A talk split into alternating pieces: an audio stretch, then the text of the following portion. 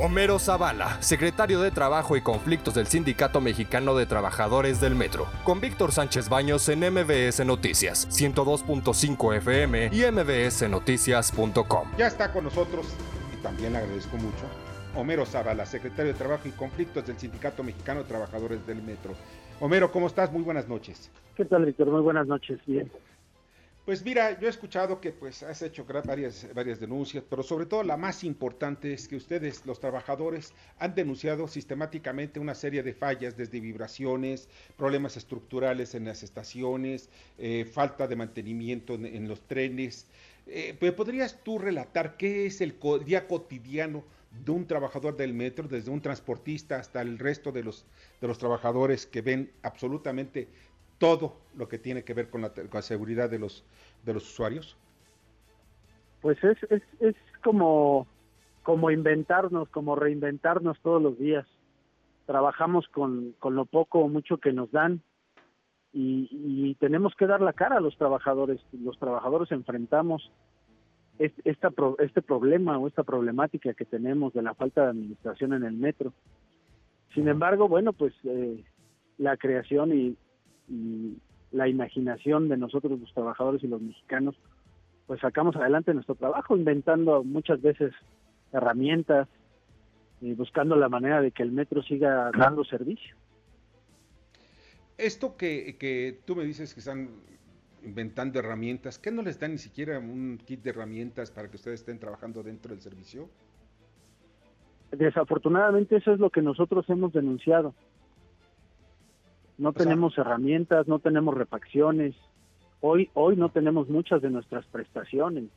Ya no hablemos de, herramientas, ahora hablemos de las prestaciones de los trabajadores. Eh, algo indispensable que nosotros necesitamos para trabajar es el equipo de seguridad.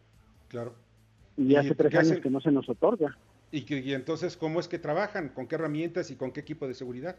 Con lo que podemos. Eh, o sea, ¿lo compran ustedes? eléctrico, por decir, las botas dieléctricas tienen una un tiempo de vida y, desafortunadamente pues trabajamos con botas de hace tres años, ¿no?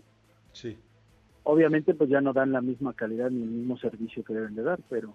Pues, ¿Ustedes compran sus herramientas? ¿Perdón? ¿Ustedes compran sus herramientas o las llevan de su casa?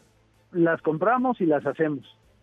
El ingenio mexicano es buenísimo, entonces buscamos la manera de, de hacerlas con el poco material o mucho que hay en los talleres.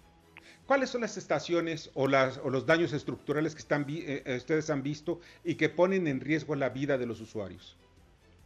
Mis compañeros han reportado, y sobre todo en Facebook, eh, varias estaciones, sobre todo línea B. Línea B es una de las que creemos que tiene la, la mayor parte de fallas en la infraestructura. Es la que corre de... de, de Ciudad Azteca a Garibaldi. Ah, Ciudad Azteca Garibaldi, sí. ¿Y estos son los daños? ¿Qué tipo de daños son los que tiene?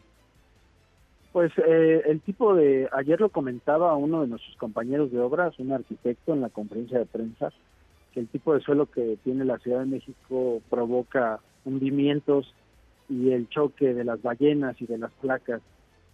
Ese es el problema que nosotros nos percatamos. Obviamente mis compañeros conductores se, se percatan de esto por la vibración de los trenes, eh, que no debe de ser, y, hay un, inclusive en línea 9 hay una reducción de velocidad, precisamente por ese mismo tema. ¿Es cierto lo del máximo de velocidad que es de 35 kilómetros por hora? Cuando hay una reducción de velocidad, sí. Sí. Ahí es, ahí es donde detectamos el problema, que tenemos que reducir la velocidad porque si no el tren vibra demasiado. Con riesgo a descarrilarse, obviamente. Claro. Anabela Peset. Yo tengo una duda. Buenas noches. ¿Antes estábamos mejor en materia del metro? ¿Antes estábamos mejor? En general, digamos, había más apoyo del gobierno, había más presupuesto, había más en, en, algún momento llegamos a ser uno de los mejores, de los mejores metros del mundo. No, sí, sí, sabemos que es el, de los mejores metros del mundo y es el más largo, digamos, del mundo, pero antes estábamos mejor, o sea, la gente que trabaja en el metro estaba mejor, en materia este, de prestaciones económicas, antes tenían mejores sueldos, antes había mejor este apoyo, antes había mayor mantenimiento, que el día de hoy o, estamos igual. No, sí, definitivamente estábamos mucho mejor. hoy nos han quitado prestaciones. Nosotros eh, cada, cada catorcena nos descuentan un servicio médico eh, particular, aparte de, la parte proporcional que toca de lo que corresponde al ISTE, y teníamos un servicio particular en clínicas, en farmacias, en hospitales.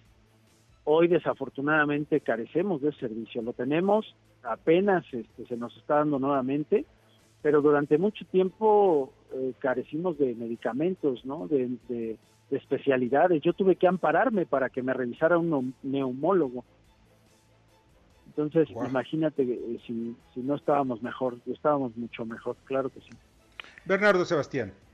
En, bueno, en materia de lo que es costo del metro y esto que son los subsidios y pues obviamente el mantenimiento, sí es útil o de alguna manera necesario este subsidio conforme son los costos y la, se podría mantener el metro pues hoy en día sin seguirle invirtiendo porque pues no creo la verdad pero se podría. El, metro tiene la capacidad inclusive lo ha dicho la misma directora económica para sostenerse. El problema es que no hay una administración.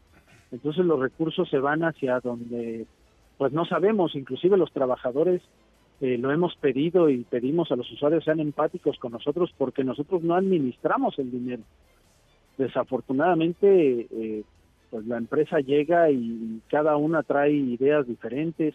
Hoy no tenemos nosotros en la mínima mínimas equipo de seguridad que comentaba ahorita, precisamente porque el recurso no sé a dónde se, si dicen que sí hay dinero, no sabemos a dónde se está yendo, ¿no? Ese es peligroso. Bueno, en fin, Homero, de verdad te agradezco muchísimo que nos hayas acompañado esta noche. Muchísimas gracias. Estamos en contacto y ojalá mejoren las condiciones para tus compañeros y sobre todo la vida de ellos y la de los usuarios. Ojalá, ojalá, nosotros eh, nos, nos eligieron para defenderlos y eso es lo que estamos haciendo. Muchas gracias, Homero. Pásala muy bien. Gracias, hasta luego.